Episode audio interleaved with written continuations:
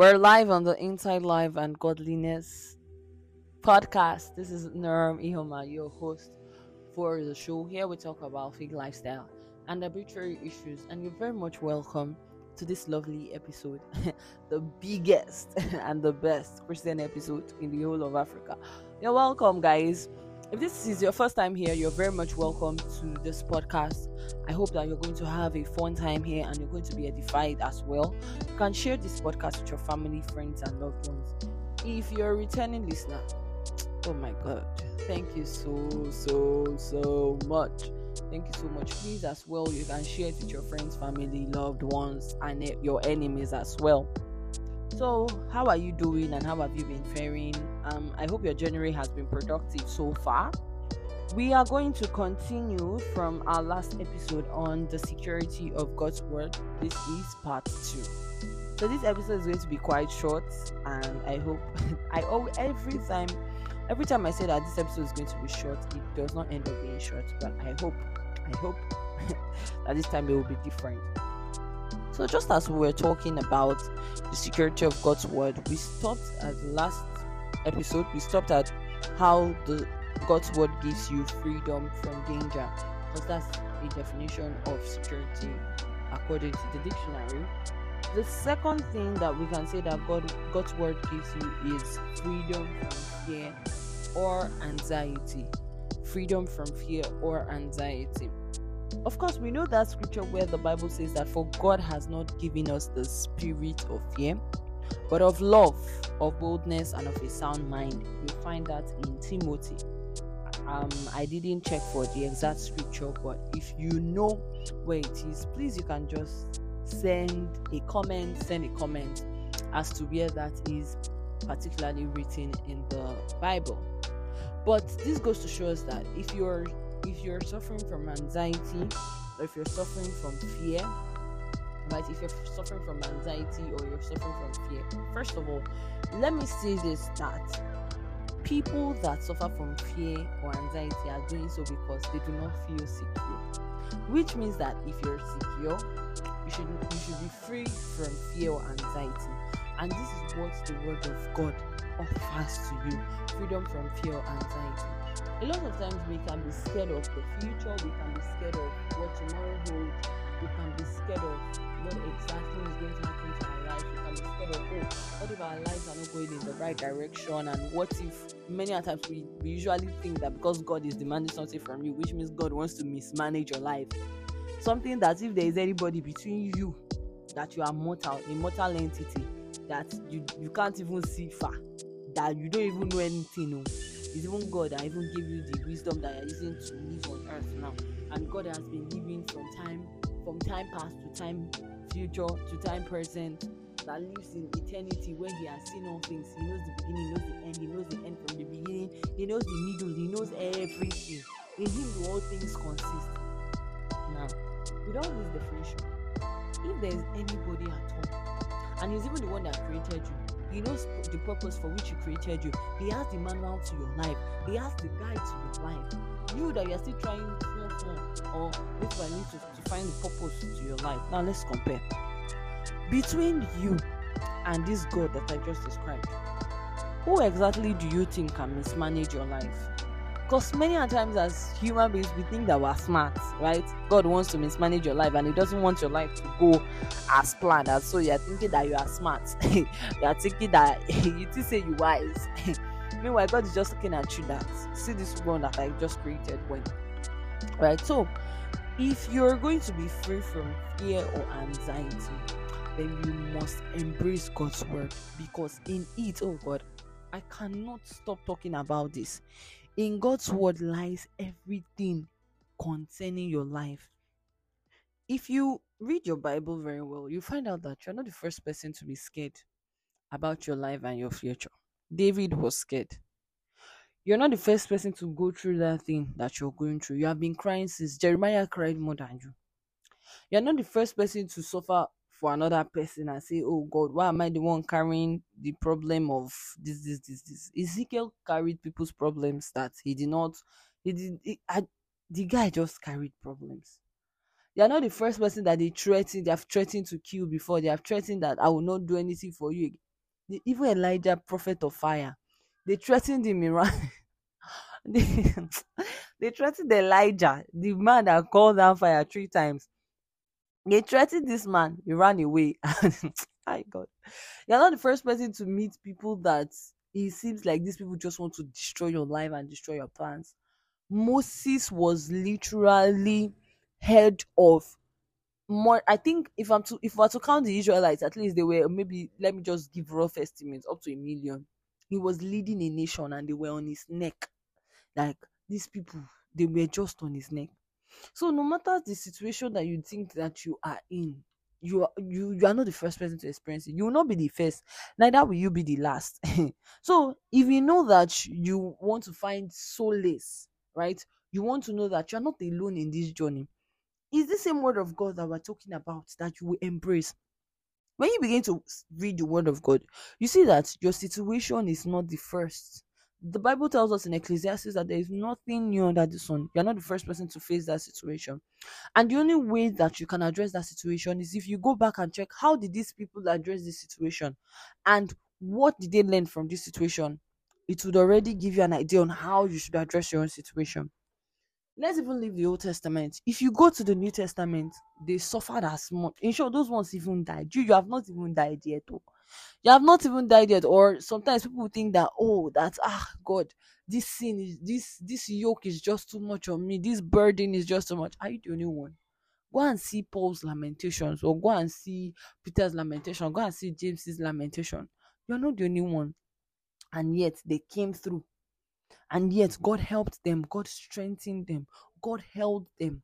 And yet when it looked like fear wanted to creep in, God would show them a way, or comfort them.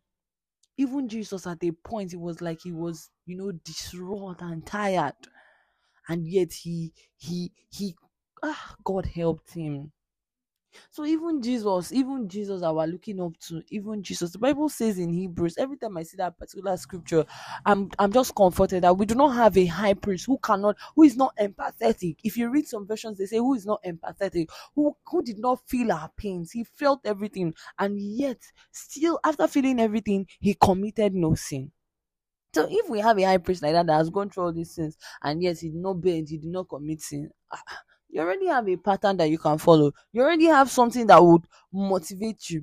See, many times in my faith walk, when it looks as if my faith is shaky, when I read Abraham's story, I am, oh my God, something jerks in me. My best Bible character, I don't know if I've said him, but my best Bible character is Abraham. My God. Every time I read that man's story, I'm like, oh my God, how did this man do this? He staggered not. Every time I read Romans 4, the Bible says, and Abraham staggered not. He staggered not in faith, but he gave thanks to God, not looking at the deadness of Sarah's womb or at their aid, but against all hope, believed in hope. So when I see this thing, I know that I am secure in God, because if God could do it for Abraham, if God could comfort this man, if God could make a way no matter what, if this man, even after all they suffered and all they went through, they still held on to God, then I don't know the situation I'm passing through, I can hold on to God, believing that he has a beautiful plan for me, believing that he's good and he's faithful and he has a wonderful plan for me. That is one thing that I'm so sure of, that the word of God has done for me and is still doing for me, because it's a continuous process. It is a continuous process. It's still doing for me. That's why you can't know it all in the Bible. In short, there are times. There was this time I read Romans again. I started crying. I said, Jesus is Lord. But I've read this book before. Again, it became fresh in my spirit. That's how the word of God is. I read Colossians again. I was like, is it I've not read Colossians before? I read this book. I said, but I've read my Bible before. It is fresh. It is new. It is beautiful. In the air lies your security. In the air. In the Bible. In the word of God lies your security. Why I'm saying this, I want us to embrace the word of God in this season. I want us to embrace the word of God in this year. Don't play with your Bible study. Don't play with your Bible reading. Renew your minds daily. You need it for the evil days ahead. You need it for the dark days that are coming. Another definition that my dictionary gave us is freedom from the prospect of being laid off. Oh my God, freedom from the prospect of being laid off. When you are secure, you are free from the prospect of being laid off, right? See, in biblical terms, the book I would forever describe when talking about this is Jude verse 24.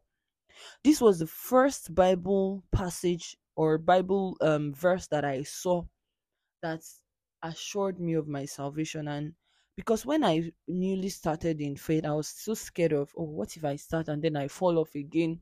Or what if I become inconsistent? Or what if I can't carry on? But Jude verse 24 held me by the neck. And it shows, oh, like the Bible someone bought for me. That was my official Bible. I wrote it down. I wrote that scripture there, Jude verse 24. It says, I want to read it out for you. It says, now all glory to God, who is able to keep you from falling away and will bring you with great joy into his glorious presence without a single fault. My friends, this is my joy. This is my hope. That is God do. It's God that can keep me. Even when it looks as if, that's my prayer always is that, Lord, let me be receptive to your voice. Let me not stray away. When it looks like I want to draw back, hold me and let me be receptive to that voice. Because I know that it is you that can keep me from falling. It is by your grace. It is by God's grace. Your gra cannot do it. And that's why you have to read the Bible. Because when you see it in God's word, it is his grace that it keeps you from falling. You cannot be assuming things that is by your strength that you do it. You can't be assuming that it's by your power that you do it. Because it is God's grace. It is God that keeps you from falling and that will present you before his glorious throne. Hallelujah. Another scripture that, that will just, scriptures keep you going. Scriptures remind you that in yourself and by your own, you're on your own, no.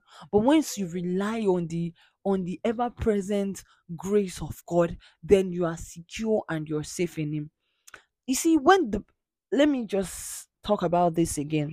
When this dictionary, I'm using dictionary terms and I'm bringing it in light of scripture, says freedom from the prospect of being laid off. All I can remember is First Peter 2, that tells me that for ye are a chosen generation, 2 verse 9, for ye are a chosen generation, a royal priesthood, a holy nation, a peculiar people, that you should show forth the praises of him who has called you out of darkness, right, into his marvelous light.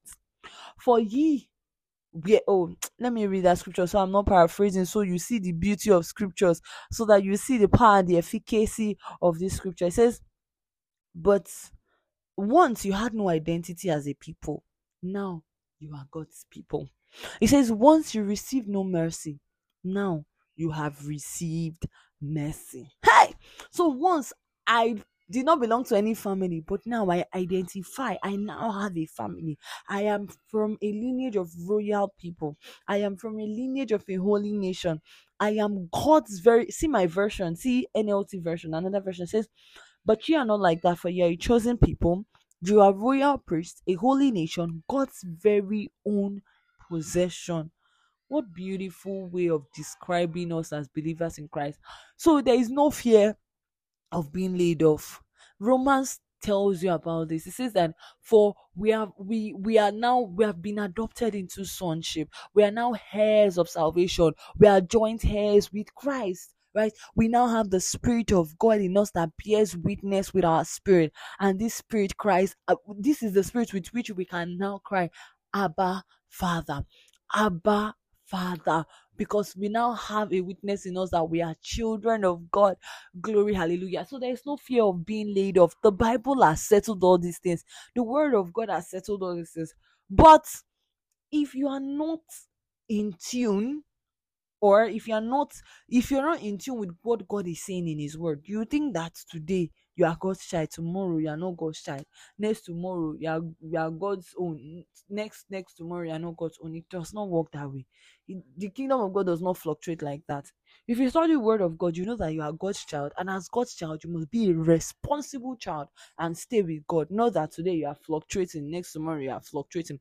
The Bible says that whom the Father loves, he chastises. So you would also know that on the days when God is chastising you, does not mean that you have stopped being his child. It means that you are not a bastard. because he's chastising you, which means he loves you, and whom he loves, he will chastise. Therefore, you are not a bastard. But you will not know all these things if you don't study the word of God. If you will not know all these things if you don't read his word. You will not know all these things if you don't read his thoughts towards you, which are in scriptures. In all this lie your security. In all this lie your conviction, your depth in God. I pray that God will give us a heart that will consistently and constantly yearn for his word. And not just yearn for his word, but the ability to stay on the word until it enters into our every fiber, our every bones, our every essence, that we ooze the living word of God, that our lives are visual representations of the word of God. In Jesus' name, amen. I'll see you in the next episode. Bye.